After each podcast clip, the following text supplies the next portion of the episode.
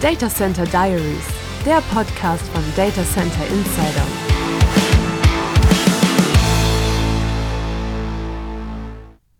Mein Name ist Karl von Hessen.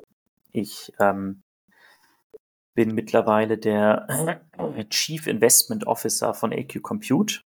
Ähm, das bedeutet, ich kümmere mich um alles, was mit Investitionen, Neuinvestitionen ähm, zu tun hat, also am Ende des Tages um die Expansion von AQ Compute. Ähm, ich habe ursprünglich einen Immobilienhintergrund, ähm, habe in den letzten zehn Jahren Immobilienprojektentwicklungen äh, begleitet, ähm, erst auf der Entwicklerseite und bin dann eben auf die Investorenseite gewechselt und ähm, habe nach verschiedenen Projekten, die ich im Logistikbereich als auch im Wohnungsbaubereich mitbetreut habe, habe ich das Thema Rechenzentren anvertraut bekommen. Und da hieß es, naja, äh, Aquila Capital, also die Firma, die sozusagen AQ Compute am Ende des Tages, ähm, also die Muttergesellschaft, die über AQ Compute hängt, ähm, hatte damals gesagt, ähm, oder so ein bisschen war so, dass, dass der Gedanke des äh, Aquila Capital investiert ja sehr viel auch in erneuerbare Energien. Ähm, und hat, hat da sehr großes Portfolio in ganz Europa, aber auch ein bisschen in Asien. Ähm, und zudem waren wir eben im Immobilienbereich oder sind im Immobilienbereich tätig und haben da in äh, Projektentwicklungsprojekte von Logistik, vielen Logistikprojekten investiert. Und, und da kam dann irgendwann die Idee, naja, wir produzieren Strom und wissen auch so ein bisschen, wie man, ähm, oder wissen ganz gut, wie man ähm, Logistikprojekte entwickelt. So weit kann das jetzt von einem Rechenzentrum ja nicht entfernt sein. Warum gucken wir uns das denn nicht mal an, ob das nicht auch spannend ähm, für uns ist? Das war noch vor der Pandemie tatsächlich. Ähm, und da ging es, hatte man das immer mal überall gehört, es gibt diese Rechenzentren und äh, wir, wir haben ja alle benutzen immer mehr unsere Smartphones und, und wollen alles digitaler machen und, und irg auf irgendeinem Rücken muss das Ganze ja geschehen. Und, und so haben wir uns dann mal mit diesem Thema beschäftigt und ich war sozusagen derjenige, der damals ähm, angefangen hat, sich das anzuschauen. Ähm, und so sind wir dann da mal gestartet. Ähm, und mittlerweile ist eben Eco Compute eine eigene Firma. Ähm, wir haben über 20 Mitarbeiter, ähm, die auch alle aus dem Rechenzentrumsbereich irgendwie kommen, ähm, weil wir auch gesehen haben, dass man doch sehr, das ist doch schon sehr speziell, das Thema Rechenzentren. Also es ist nicht so wie vielleicht eine Logistikimmobilie, wo man relativ schnell versteht, wie funktioniert der Markt und ähm, wo, wo ist Nachfrage, ähm, wie, weg, wie, wie wächst so ein Markt, äh, in welche Regionen das ist alles relativ transparent in diesen klassischen Immobilienmärkten. Ähm, Im Rechenzentrumsbereich ist das komplett anders. Das ist ein Bereich, der so, der sehr verschlossen ist. Ähm, da wird nicht viel drüber gesprochen. Die großen Kunden möchten auch sehr ungerne preisgeben, was sind ihre nächsten Schritte und, und wo wollen sie hin expandieren. Ähm, es Wenn gibt einfach relativ wenig. Ja, Entschuldigung. Welche meinen Sie dann? Die, die letztendlich in ein Rechenzentrum einziehen, oder? Ja, genau, richtig, genau. Also die Kunden, die, die letzten Endes in ein Rechenzentrum einziehen, genau. Also die, die den, die den Markt treiben, das sind ja in der Regel sind das die großen Hyperscaler, ähm, die am Ende des Tages den größten ähm, Anteil an Rechenzentrumsflächen mieten, weltweit eigentlich. Ähm, und aber nicht nur die, auch, auch große, also wir haben am Anfang, als wir uns damit dann beschäftigt haben, noch ähm, relativ äh, auf High Level, haben wir auch mit vielen Kunden gesprochen, die, die wir jetzt aus unserem aktuellen Netzwerk haben. Ähm, Mieter, die wir in, in, in Logistikzentren haben, haben einfach mal gefragt, wie, wie geht ihr denn mit euren Daten um? Würdet ihr die in ein Rechenzentrum rausgeben? Und das ist wahnsinnig schwierig, da konkrete Antworten drauf zu finden. Ähm, also hat es ein bisschen gebraucht, in diesem Markt sich so einzufinden und auch die richtigen Informationen zu bekommen, um zu verstehen, ist das denn auch eine interessante Anlagestrategie? Weil am Ende des Tages ist ja Aquila Capital ein Investor und, und ähm, wir wollen ja für unsere Kunden Anlagen generieren. Ähm, und, ähm, und deswegen brauchen wir natürlich auch irgendwie die Informationen, wie, was kostet sowas, wie, was kostet das im Bau, was kriegt man denn für Mieten, wie funktioniert denn eine Miete überhaupt bei einem Rechenzentrum, weil das eben alles ganz anders ist als in den Bereichen, in denen wir uns vorher so, ähm, äh, ja, in denen wir vorher investiert hatten. Ähm, ist es so ungewöhnlich, dass man das nicht mit einer anderen Branche vergleichen kann?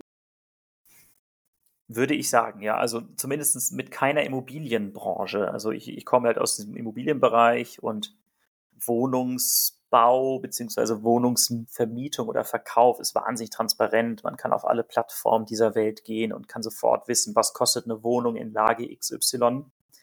Da muss ich ja nur in Deutschland einmal auf diese einschlägigen Plattformen gehen und, und kriege sofort ein Preisgefühl. Ähm, und das Gleiche ist für die für Logistik zum Beispiel auch oder für Büro. Büro haben wir jetzt nicht gemacht, aber einfach nur, weil ich in der Vergangenheit auch immer mal Büro gemacht habe. Das sind alles Sachen, die kriegt man sehr schnell auch über die einschlägigen großen Makler- und Beraterhäuser raus.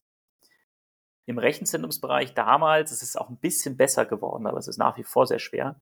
Aber damals ähm, habe ich dann auch mit den großen Maklern und Beratern gesprochen und selbst die sagten mir damals, wissen Sie was, Herr von Essen, Sie sind einfach sehr früh dran, ähm, das aus Investorenbrille sich anzuschauen. Und ehrlicherweise sind wir auch gerade erst dabei, unsere Teams dazu darauf auszurichten. Und wir können Ihnen gar nicht so viel dazu sagen. Ähm, das war aber schon zu einem Zeitpunkt, als, sagen wir mal, in den USA oder auch in Asien schon riesen äh, Venture Capital Firmen ähm, unterwegs waren, oder? Das ist richtig, genau. Genau, man konnte immer, genau, man konnte immer so ein bisschen nach Amerika schauen und schauen, okay, wie entwickelt sich das da? Ähm, aber für Europa gab es kaum Daten. Ähm, also natürlich hatten wir zu dem Zeitpunkt, das ist jetzt nicht lange her, wir hatten natürlich viele Rechenzentren in, in, in Europa. Ähm, aber es war noch nicht so ein, ja, es war noch nicht so viel Traktion im Markt, wie wir es jetzt in den letzten drei, vier Jahren dann noch gesehen haben. Ähm, und es war einfach irgendwie schwierig, als Außenseiter in dieses Thema reinzukommen. Deutlich schwieriger, als es eben in anderen Bereichen war. Ich bin dann auf Messen gegangen und, und habe sozusagen Leute kennengelernt und habe halt auch so versucht, dann ähm, mich diesem Markt irgendwie zu nähern. Ähm, und das hat dann auch sicherlich viel gebracht. Ähm, aber es war schon ganz spannend, ähm, wie, wie verschlossen oder intransparent diese, dieser Markt dann auch nach wie vor ist. Also es ist ja immer so, und das, das werden Sie sicherlich auch kennen, wenn man mit den Leuten spricht, dann, dann heißt es ganz schnell, naja, da bin ich, äh, habe ich äh, eine Verschwiegenheitsklausel unterzeichnet, da kann ich Ihnen jetzt nicht mehr zu sagen. Ähm, und die, die, die werden dann auch deutlich härter ausgestaltet als in anderen ähm, Bereichen, die ich bisher zumindest gesehen hatte. Ähm, jetzt muss ich ja mal vom Ende her aufrollen. Was ist denn da geworden aus der Idee, ähm, praktisch Nachhaltigkeit und ähm, Rechenzentrumsimmobilien zusammenzubringen? Genau. Ist da was übrig? Ähm, inwieweit hat sich das äh, gewandelt? Ja, das hat sich natürlich ganz schön gewandelt. Ähm, also ähm, der Fokus ist nach wie vor auf Rechenzentren und Nachhaltigkeit. Das ist definitiv klar. Das war auch immer klar, dass wenn, wenn Aquila Capital sowas macht, dann muss das Thema Nachhaltigkeit ein großer, einen großen ähm, Fokus haben. Aquila Capital ist ja seit 2006 ähm, schon, ähm, äh, ich bin immer so viel im Englischen, Carbon Neutral, äh, also ähm, mhm. äh, CO2-neutral. CO2-neutral, genau. Ähm, und war halt schon relativ früh eben durch dieses ganze Thema erneuerbare Energien ähm, im Nachhaltigkeitsbereich schon relativ aktiv.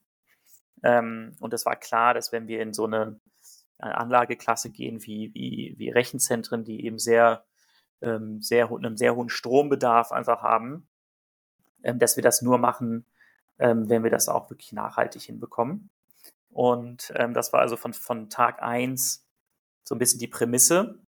Ähm, und so sind wir dann auch gestartet. Also wir haben dann ähm, unser erstes Projekt in Norwegen gemacht.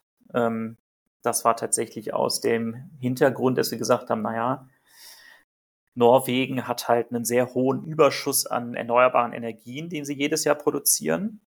Ähm, und sind dadurch, hast, hat man eben einen, einen, einen, sozusagen die Möglichkeit, da Rechenzentren nachhaltig und aber auch günstig ähm, laufen zu lassen. Ähm, dadurch, dass es eben so viel Strom gibt, sind die Strompreise auch schon einfach sehr, schon sehr lange immer günstig gewesen. Ähm, und Aquila hatte auch einen, einen Track Record in Norwegen. Wir haben da ein sehr großes ähm, Portfolio von Wasserkraftanlagen. Und so hat man sich mit dem Markt einfach von grundsätzlich einfach schon sehr wohl gefühlt. Wir hatten damals gesehen, dass es für gewisse Rechenzentrumskapazitäten Sinn gemacht hat, aus den teuren oder sagen wir mal vergleichsweise teuren ähm, Hauptmärkten in Europa rauszugehen, also die, die sozusagen aus diesen Flap-D-Märkten rauszuziehen und sie in Regionen zu bringen, wo es halt deutlich mehr Sinn macht. Ähm, also es geht, geht natürlich, ging damals, es wird immer besser, ging damals vor allem nur für latenzunkritische Daten. Ähm, und so haben damals zum Beispiel verschiedene Autobauer haben ihre Simulationen dann in, in den Nordics ähm, zum Beispiel gerechnet.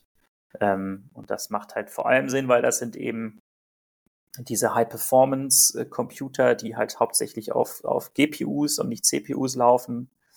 Und für GPUs braucht man deutlich mehr Strom. Ähm, und ähm, dann macht es natürlich Sinn, das irgendwo laufen zu lassen, wo, der, wo die Strompreise günstiger sind.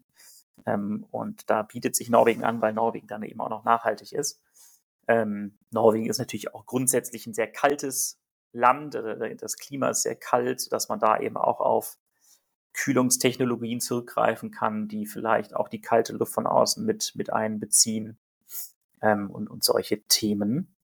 Ähm, und so sind wir dann eben auf, auf Norwegen gekommen, haben dann dort ein Grundstück gekauft ähm, und haben dann dort unser erstes Rechenzentrum gebaut. Das wird jetzt endlich im ersten Quartal 24 fertig, beziehungsweise jetzt im Januar fertig. Im Januar startet dann auch ähm, starten die, ähm, startet der Betrieb. Mhm. Ähm, wir haben jetzt auch vor einigen Wochen den Kunden dafür unterzeichnen können, der das ganze Rechenzentrum in Beschlag nimmt. Und ähm, tatsächlich ist das ein Kunde, der sich im, im KI-Umfeld bewegt ähm, und der ähm, AI as a Service anbietet. Ähm, und das ist ganz spannend. Ähm, der, der nutzt dann natürlich Wasserkühlung, die eben für diese hoch, äh, Hochleistungsserver ähm, benötigt werden, weil die eben deutlich mehr Wärme produzieren, ähm, was es auf der anderen Seite für uns einfacher macht, die Abwärme auch zu nutzen, ähm, weil eben ähm, man mit, mit äh, Wasserkühlung oder, oder Kühlung, die mit, mit Flüssigkeiten funktionieren, die Wärme deutlich besser und, und effizienter transportieren kann. Ähm, Genau, ähm, das ist sozusagen unser Einstieg gewesen.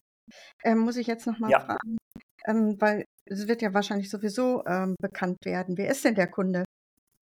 Das kann ich leider nicht sagen. Und ob das bekannt wird, weiß ich ehrlicherweise auch nicht. Ähm, Wahrscheinlich schon.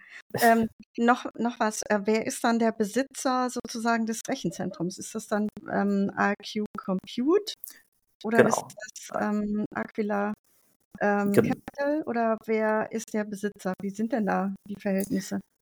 Also grundsätzlich besitzen tut das, das Rechenzentrum, äh, sind das die Investoren, die Aquila Capital ähm, verwaltet, oder das Geld von den Investoren, was Aquila Capital verwaltet.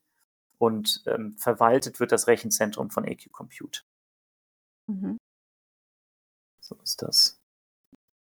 Ähm, wenn Sie da nur einen ähm, Mieter sozusagen drin haben, ist das Risiko nicht dann sehr hoch? Also wenn der nicht, wenn der nicht äh, funktioniert, ja. äh, sozusagen, ähm, dann ähm, ja, steht alles leer. Das ist richtig. Ähm, das Risiko ist, ist ähm, sagen wir mal, es ist natürlich ein bisschen höher, als wenn man jetzt mehrere Kunden hat. Auf der anderen Seite sind wir ja mit einem sehr äh, gut aufgestellten ähm, Vermarktungsteam in den verschiedenen Märkten unterwegs. Ähm, und ehrlicherweise ist Norwegen ein Markt, der in den letzten sagen sechs bis neun Monaten ziemlich viel, ähm, ziemlich viel Fahrt aufgenommen hat wieder ähm, und tatsächlich sehr getrieben durch dieses Thema AI, also oder, oder ja, künstliche Intelligenz. Ähm, wir sehen, also wir haben ja jetzt schon seit, ja, seit längerer Zeit lesen wir viel darüber, das ist, wie es an Amerika auch losgelegt hat. Ähm, aber ähm, wir sehen es tatsächlich auch auf der Vermarktungsseite, dass uns immer mehr Kunden, die sich auf dieses Thema spez spezialisiert haben, ähm, uns, an, uns angehen und eben sagen, naja, wir, wir, wir suchen, wie sieht denn eure Strategie aus, in welchen Regionen seid ihr denn?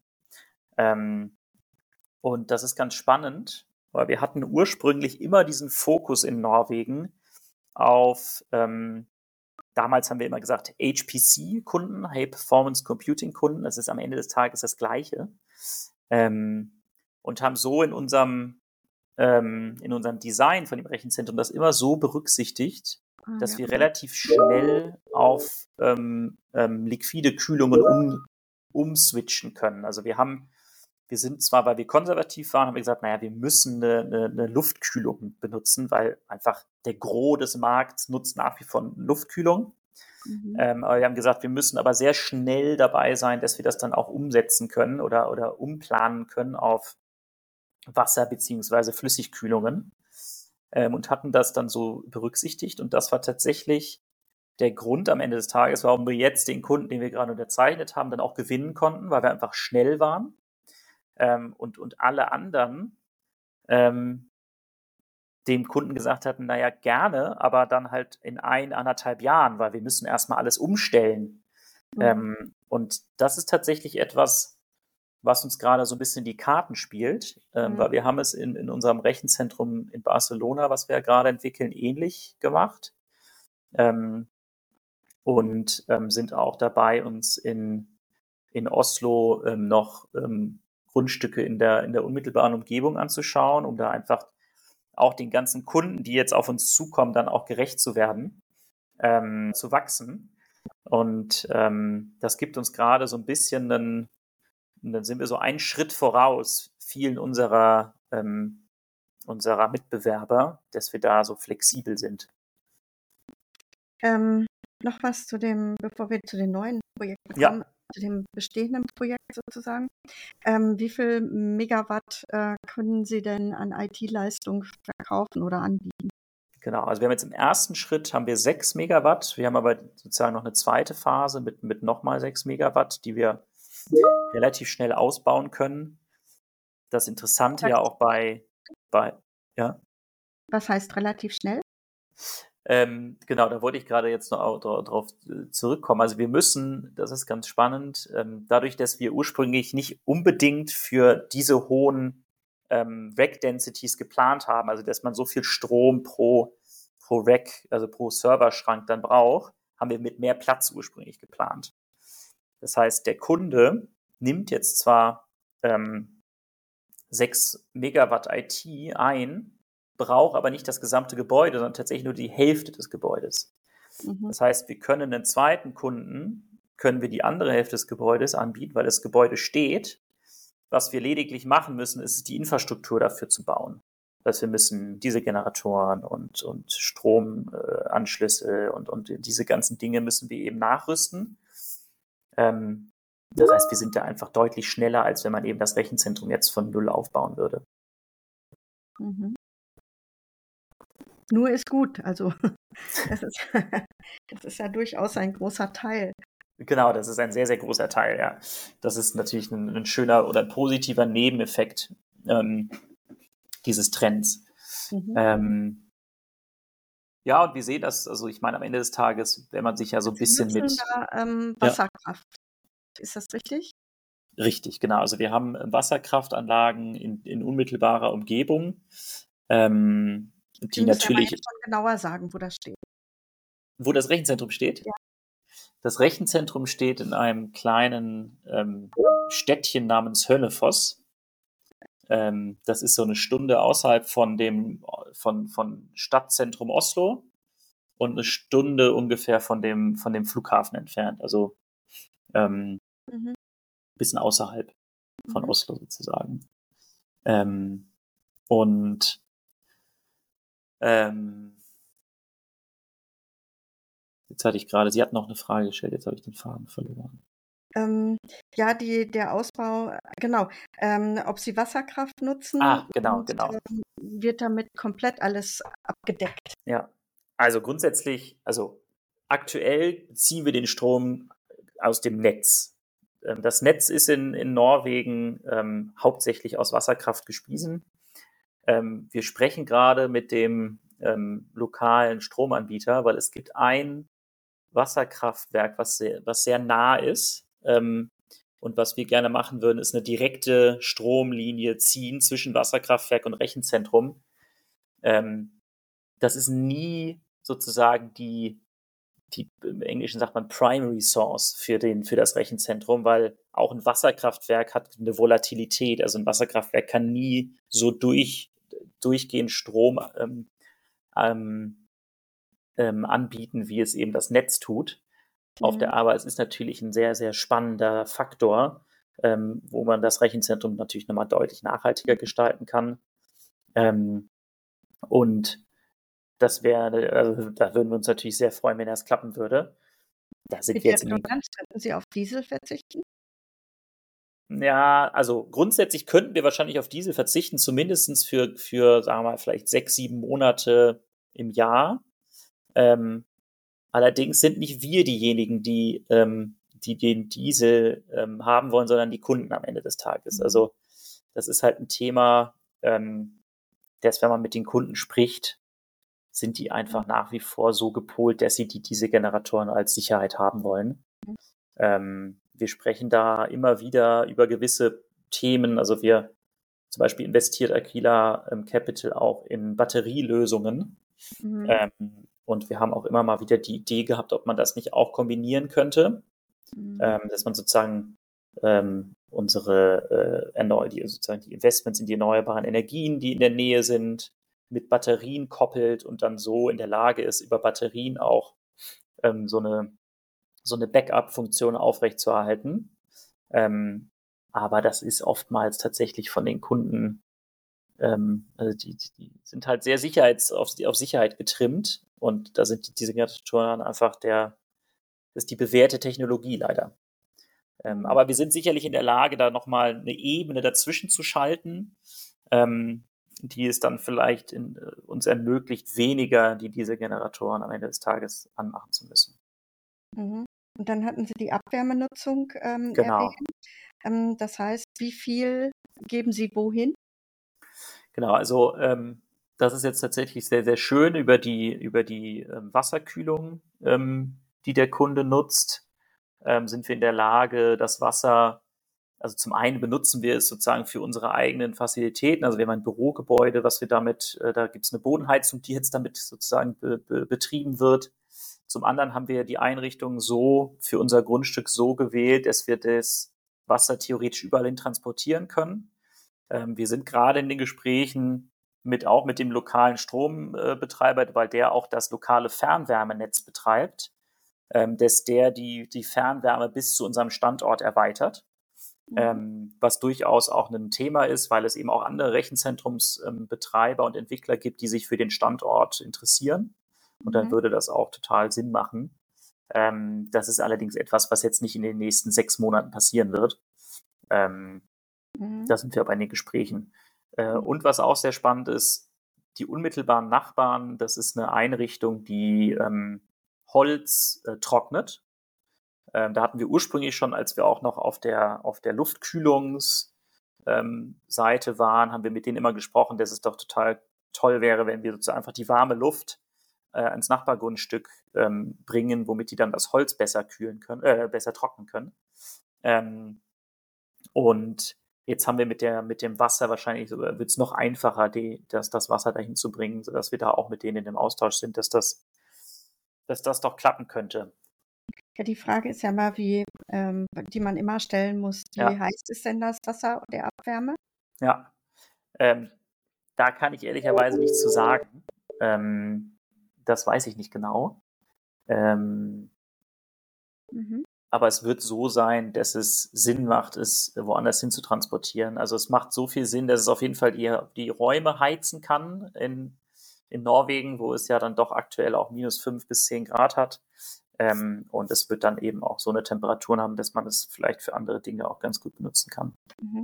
Und wissen Sie, wie viel von den äh, 6 Megawatt dann an Wärme abgegeben werden kann? Alles? Können Sie, könnten Sie theoretisch alles abgeben? Das ist der Plan, definitiv. Also es ist, ähm, die, die Kühlung ist so eine, so eine genannte Closed-Loop-Kühlung. Das heißt, ähm, da wird einmal Wasser eingespielt und dann, dann läuft das durch. Das heißt, wir haben auch einen sehr geringen Wasserverbrauch, was ja auch schon mal nicht so schlecht ist. Mhm. Ähm, und ähm, es ist sicherlich ähm, der Plan, so viel Abwärme wie möglich zu nutzen. Ähm, also es gibt keinerlei Pläne, die, die Wärme für irgendwas anderes zu nutzen. Mhm. So, jetzt die nächsten Projekte. Also Sie haben gesagt, ja. Sie wollen in Oslo was kaufen und ähm, in Spanien bauen Sie auch. Richtig, genau. Ähm, also in, in Oslo ähm, gucken wir uns sozusagen die Nachbargrundstücke gerade an, um da einfach noch mehr wachsen zu können, darüber hinaus, was wir bisher ähm, haben. In ähm, Spanien haben wir äh, im Sommer 22 ein Grundstück gekauft in Barcelona. Ähm, da haben wir 50 Megawatt Strom zur Verfügung ähm, und bauen dort ein, ja, in so, in so einer Campusart, einen, einen Rechenzentrumscampus in verschiedenen Phasen.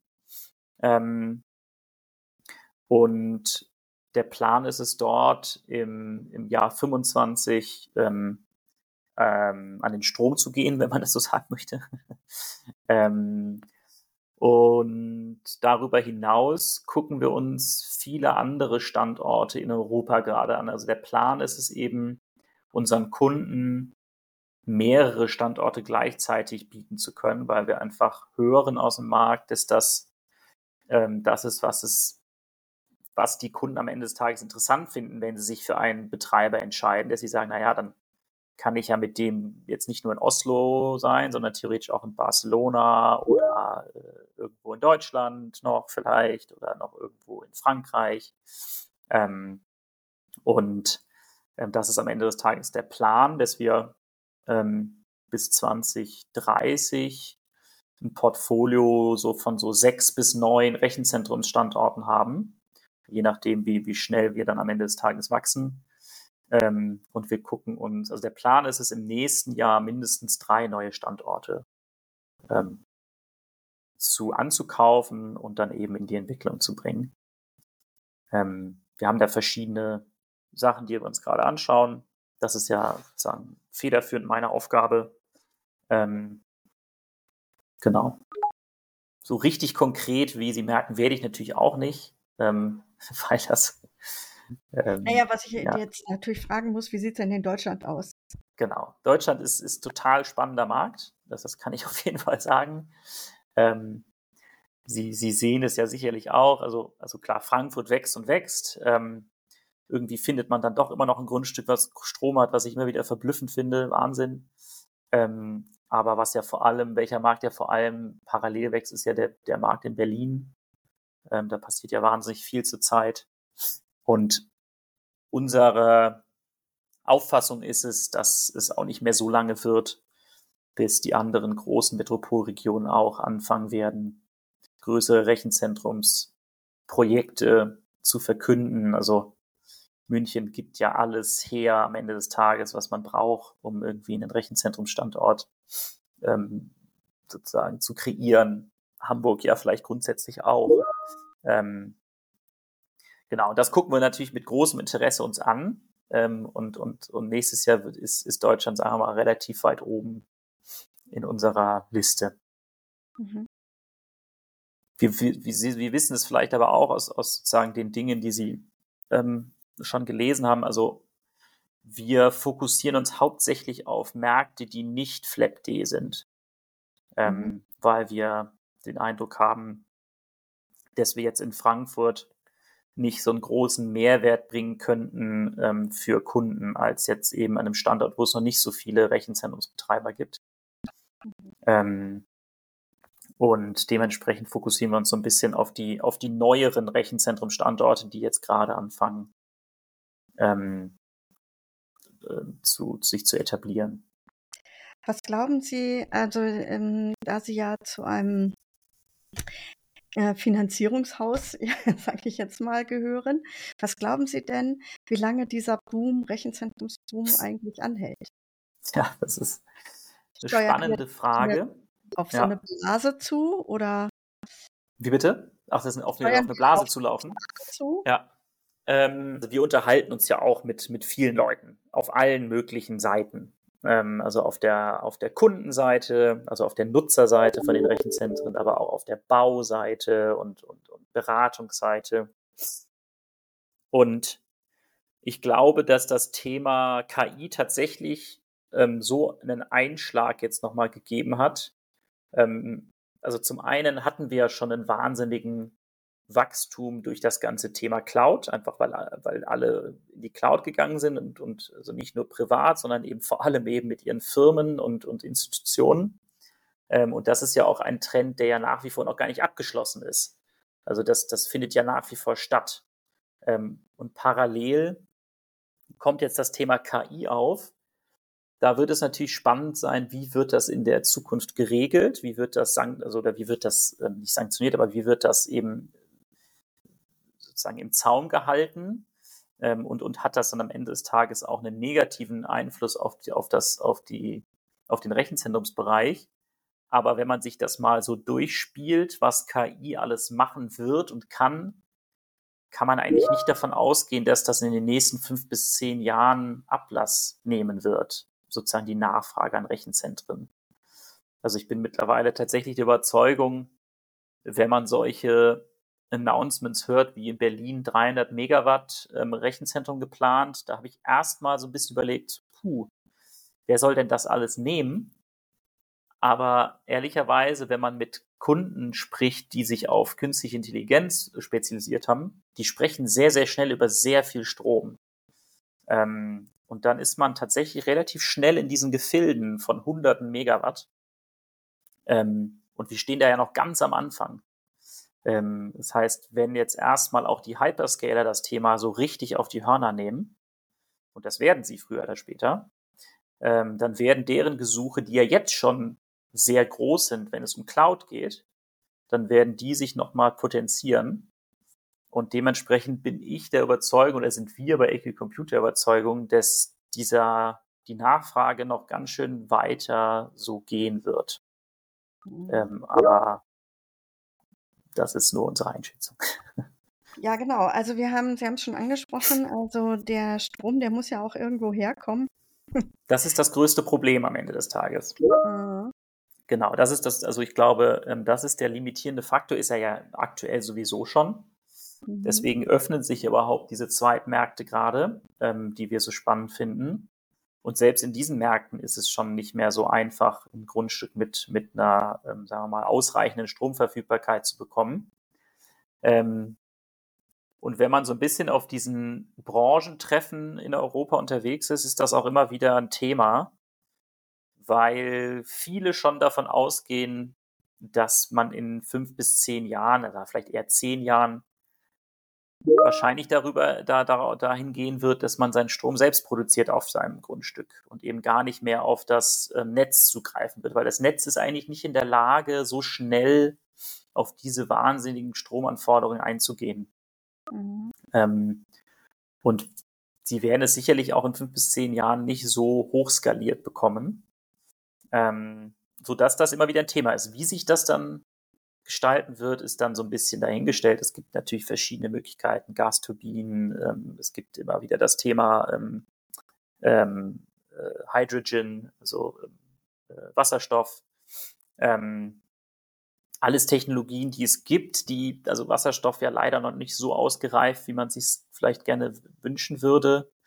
Ähm, aber da wird man jetzt äh, innovativ werden ähm, weil ich glaube, das Thema Digitalisierung ist etwas, das ist kein Trend, der dann irgendwann aufhört, nicht mehr zu existieren, sondern es wird halt einfach, also ich glaube, es wird immer mehr einfach auf sozusagen Cloud-basiert passieren und dann kommt ja auch noch das Thema autonomes Fahren dazu, was ja auch nach wie vor in Kinderschuhen ist. Ähm, dann und das die AI, also AI kommt dazu oder KI kommt dazu und es, ich glaube einfach und KI wird das Ganze vielleicht auch noch mal potenzieren, weil KI in der Lage ist, dann wieder neue Bereiche zu, zu eröffnen, die wir über die wir uns vielleicht noch gerade noch gar keine Gedanken machen können. Ähm, und ähm, Herr Zuckerberg hat ja auch das Thema Metaverse fest im Blick. Ähm, und das ist sicherlich auch etwas, was vielleicht dann meine Kinder ähm, äh, wirklich nutzen werden. Ich weiß nicht, ob ich es noch richtig nutzen werde, aber äh, ich glaube, da ist einfach noch so viel Potenzial. Ähm, dass, und das wird alles auf dem Rücken von Rechenzentren passieren müssen. Ähm, dementsprechend ähm, glaube ich, dass die Nachfrageseite erstmal ganz gut gedeckt ist. Das Thema Strom ist definitiv ein Problem. Und das wird irgendwann zum Problem werden. Ähm, also ähm, die SDIA, die hat ja vor ähm, einiger Zeit schon, oder das erste, was ich glaube ich von denen veröffentlicht habe, da ähm, haben sie ähm, eine Studie gemacht, die ähm, deren Inhalt unter anderem war, Rechenzentren und Energieversorger zusammenzubringen. Jetzt haben Sie das ja beides sozusagen im Portfolio. Gibt es da schon die ersten tollen Projekte, die man da so, die sich so ankündigen? Also wir sind da, sagen wir mal, seit der, seit der Geburt dieses Themas sind wir da in sehr engem Austausch mit unseren Kollegen, ähm, die das Thema ähm, erneuerbare Energien machen oder betreuen. Ähm, am Ende des Tages gibt es noch ein Pro kleineres Problem. Ähm, also es gibt Projekte, wo wir uns das ziemlich genau anschauen. Mhm. Ähm, allerdings fokussieren wir uns gerade noch sehr auf Metropolregionen mit unserem Produkt, ähm, weil wir einfach der Meinung sind, dass wir auch sehr, sehr gute Latenzzeiten anbieten müssen ähm, um in der Lage zu sein, einem, einem, wir, breit, einem, einem breitmöglichsten Spektrum an Kunden ähm, ähm, ähm, Genüge zu werden. Und ähm, das Problem ist natürlich, dass man in Metropol, sagen wir mal, in, in städtischer Nähe sehr schwierig eine Windkraftanlage ähm, oder eben einen Solarpark hinbauen kann. Das ist in der Regel immer nicht ganz so einfach. Das heißt, diese Projekte sind ja in der Regel ein bisschen weiter außerhalb von den Metropolregionen. Vereinzelt haben wir aber ähm, Projekte von unseren Kollegen, die tatsächlich in ziemlicher Nähe zu potenziellen Standorten sind, die wir uns anschauen. Und dann gehen wir da konkret ähm, in sozusagen die ersten Vorplanungen, um zu gucken, okay, wie, wie wäre es denn möglich, da eine direkte Stromverbindung herzustellen? Ähm, das ist so ein bisschen wie das in Oslo. Das ist jetzt zwar ein, ein, ein, ein ähm, Kraftwerk, das jetzt nicht von Aquila gemanagt wird, ähm, muss es ja auch nicht. Ähm, aber wir haben da natürlich schon einen gewissen Vorteil, dass wir ein sehr, sehr großes Portfolio in Europa haben, was auch stetig wächst dazu. Also das ist auch immer nochmal ganz gut. Ähm, wo wir sozusagen die Karten übereinander legen können und sagen können, okay, wo macht es denn Sinn, für uns nach Standorten zu suchen, damit wir irgendwie in, in, in, in der schönen Nähe zu einem Projekt sind, um dann da die Synergien auch schaffen zu können. Ähm, aber es gibt jetzt nichts, wo ich sagen kann, okay, das wird jetzt in den nächsten sechs Monaten, wie gehen wir damit irgendwie raus und ähm, das wird ein Pilotprojekt. Ähm, so weit sind wir noch nicht. Also Geld interessiert immer alle. Deswegen frage ich jetzt einfach mal, Sie haben ja gesagt, um, im nächsten Jahr sollen es drei Standorte werden, letztendlich sollen es aber noch viel mehr werden. Wie viel Geld wollen Sie denn in die Hand nehmen für neue Rechenzentrumstandorte? Sagen wir mal in den nächsten drei Jahren. Ja. Oder fünf Jahren. Ja, also grundsätzlich kann man eine einfache Rechnung aufmachen. Es gibt so einen Pi mal Daumenwert, der sagt, um ein Megawatt in der, in der, ähm, in der Entwicklung eines Rechenzentrums kostet ungefähr 10 Millionen Euro. Mhm. Ähm, wenn wir jetzt, sagen wir mal, im nächsten Jahr mindestens drei Standorte planen und die in der ähnlichen Größe machen wie das Projekt in Barcelona, ähm, dann kommt man eben auf ungefähr anderthalb Milliarden. Ähm, ich sage damit natürlich nicht, dass wir anderthalb Milliarden investieren, aber das ist das, was wir bräuchten, um drei Grundstücke oder um drei Projektentwicklungen voll zu entwickeln in dieser Größenordnung. Ähm, also es ist ein sehr kapitalintensives Geschäft.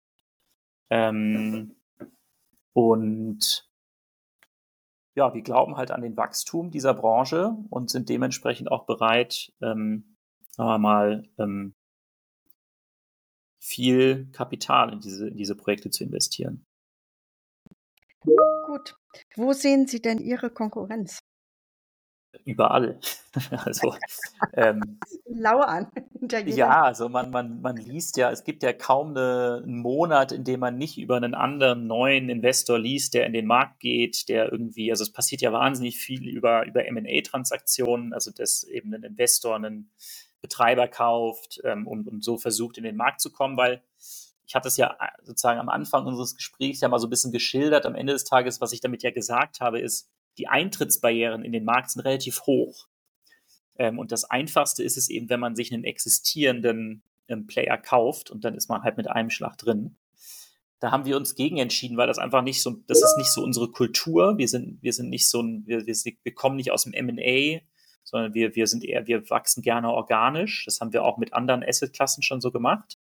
Und das hat sich irgendwie so bewährt. Ähm, und genau, dementsprechend, also es ist wahnsinnig viel Konkurrenz ähm, unterwegs, aber auf der anderen Seite, zum einen belebt die Konkurrenz natürlich auch das Geschäft und zum anderen ist der Kuchen, glaube ich, sehr groß und es ist nach wie vor für alle noch genügend da. Ähm, das ist, glaube ich, so unser, ähm, unser Blick da drauf.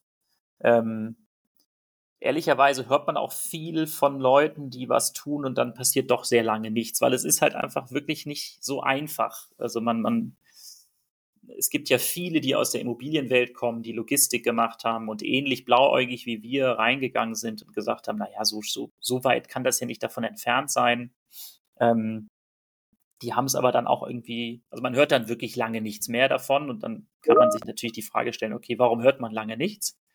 Ähm, und ich glaube, dass sich ein paar Leute vielleicht verhoben haben mit gewissen Themen. Ähm, wir haben halt relativ schnell intern auch die Expertise aufgebaut und haben uns sehr erfahrene Leute mit ins Boot geholt, weil wir sehr schnell gemerkt haben, das kann man nicht mal eben so, also es wäre vermessen, wenn ich sagen würde, ich entwickle jetzt ein Rechenzentrum. Das wäre ich einfach nicht in der Lage. Das ist nicht, also nur weil ich jetzt vier, fünf Jahre mich mit dem Thema beschäftigt habe, bin ich kein Rechenzentrumsspezialist wie jemand, der 25 Jahre lang ein Rechenzentrum betrieben hat oder ähm, diese Dinge gemacht hat. Und ähm, ja, und da ist der Markt natürlich, es ist ja auch ein kleiner Markt.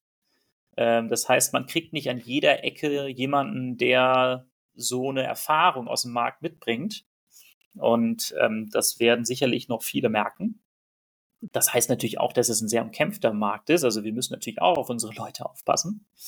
Ähm, aber ähm, ich denke, dass ähm, wir, fühlen, wir fühlen uns nicht angegriffen oder wir fühlen uns nicht unter Druck gesetzt über das, äh, was sozusagen um uns herum passiert, ähm, sondern glauben einfach an einen sehr großen Wachstum in diesem Bereich und, und da wird jeder, ähm, der da jetzt gut sich positioniert, dann auch daran partizipieren können.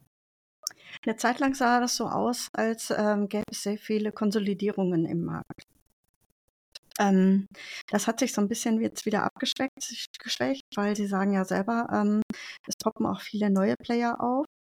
Ähm, auf der anderen Seite sind gerade die großen Colocation-Anbieter, nehmen gerne mal äh, weltweit tätige Firmen und bringen dann praktisch so eine Art Standardisierung auch in ihre Rechenzentren rein. Das ist ähm, einerseits gut, andererseits schlecht. Wenn ich natürlich ähm, als Rechenzentrumsausstatter einen Deal mit einem so einem aus so, so, so einer Firma habe, habe ich einen sehr guten Deal und habe ausgesorgt erstmal. Ähm, was aber dann wiederum bedeutet, dass ähm, hierzulande die eher kleineren ähm, ja, Rechenzentrumsexperten, Planer äh, schlechte Karten haben und natürlich auch unter Umständen neue Technologie es schwer hat. Mhm. Ähm, wie sehen Sie das Feld? Ähm, wie bitte? Ähnlich oder anders?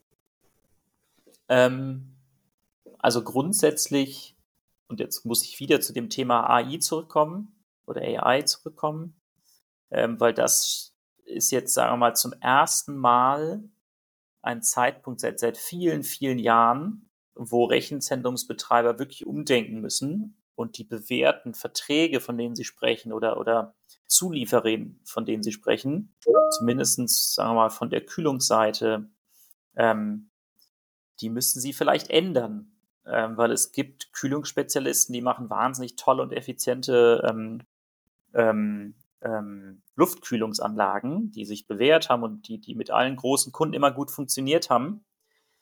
Mit denen werden sie aber nicht in der Lage sein, ähm, AI-Server zu kühlen. Und die, und auch viele dieser Kühlungsspezialisten haben diesen Zug auch vielleicht verpasst, ähm, so dass es andere Unternehmen gibt und geben wird, die, die, die sozusagen dieses Loch stopfen werden.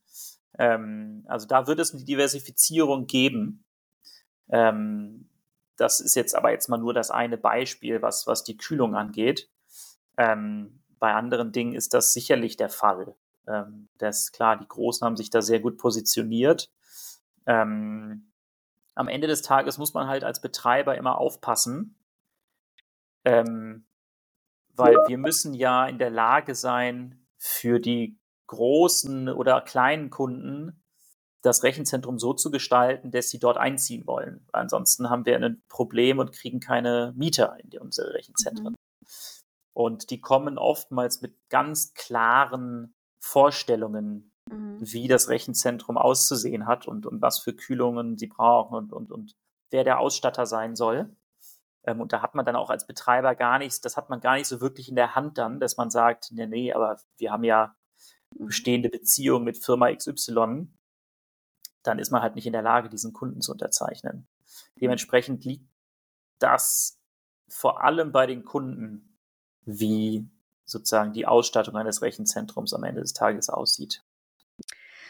Ähm, die wassergekühlten Server, die Sie ja jetzt praktisch in Norwegen schon mhm. haben, ähm, fördern natürlich ähm, die Energieeffizienz, die ja unser neues Energieeffizienzgesetz ja auch fordert. Ähm, dann würden Sie sagen, das Energieeffizienzgesetz spielt Ihnen in die Karten und in diese neue Befindlichkeit rund um AI? Also grundsätzlich ja, tut es. Ähm, also es gibt ja die Vorgabe, wenn ich wenn ich es richtig im Kopf habe, in Deutschland, glaube ich, ab Mitte 26 muss man mindestens, ich glaube, 10 oder 15 Prozent ähm, der, der Wärme, die im Rechenzentrum produziert wird, nutzen, also diese Abwärme nutzen. Ich glaube, dass das viele ähm, Rechenzentrumsbetreiber mit eben Rechenzentren, die sie im Portfolio haben, die 20, 15, 10 Jahre alt sind, für große, Voraus, ähm, äh, für große ähm, ähm, Herausforderungen stellen wird. Ähm, und auch Rechenzentren, die vielleicht jetzt in der Planung sind, weil die vielleicht auch so geplant haben, wie sie es halt immer gemacht haben. Äh, und da haben wir sicherlich einen Vorteil als neuer Player im Markt, der ähm, von vornherein ähm, gesagt hat, wir wollen sozusagen, was das Thema Nachhaltigkeit angeht, wollen wir, wollen wir sozusagen in der Spitze dabei sein und wollen versuchen, neue Technologien mit reinzubringen und wollen versuchen, so innovativ wie möglich zu sein. Mit natürlich, und da muss man schon auch ehrlich sein, mit der Limitierung, was der Kunde am Ende des Tages uns vorgibt. Ähm, weil wir müssen schon zusehen, dass wir unser Rechenzentrum vermietet bekommen. Das heißt, wir müssen schon darauf zugreifen. Das ist so ein bisschen das Thema vielleicht Dieselgeneratoren, was wir ursprünglich besprochen hatten. Ähm, wir würden uns wahrscheinlich ins eigene Fleisch schneiden, wenn wir sagen, wir lösen jetzt die Dieselgeneratoren ab und platzieren dort Batterien hin, weil vielleicht ein großer Teil von den etablierten großen Kunden uns sagen würde, das tut uns leid, aber dann können wir leider nicht bei euch einziehen, weil es entspricht nicht unseren Sicherheitsanforderungen. Ähm, aber grundsätzlich ähm, spielt uns das natürlich in die Karten, ähm, weil wir in der Lage sind, ähm, für diese ähm, sozusagen diesen, diesen im Rahmen dieser neuen Regulation unsere Rechenzentren, unser Rechenzentren betreiben zu können. Sie haben ja jetzt praktisch oder Standorte im Kopf in, in Europa. Mhm. auch anderswo. Also zum Beispiel habe ich jetzt von Katar gehört, dass sie auch ähm, bis 2030 oder bis 2050 insgesamt als Land ähm, energieneutral sein wollen und mhm. bis 2030 dann also relativ, ähm, also mindestens mit der EU vergleichbare Ziele haben. Er hat mich so ein bisschen gewundert, aber offenbar ist es da auch ernst. Von anderen ähm, Regionen in der Welt weiß man das auch, Singapur ja zum Beispiel. Also ähm, wollen Sie auch dahin oder bleiben Sie in Europa? Also das erste Ziel ist es jetzt wirklich Europa. Ich glaube, da haben wir auch noch einiges vor uns ähm, an Arbeit, ähm, um uns wirklich so zu etablieren, wie wir es gerne möchten.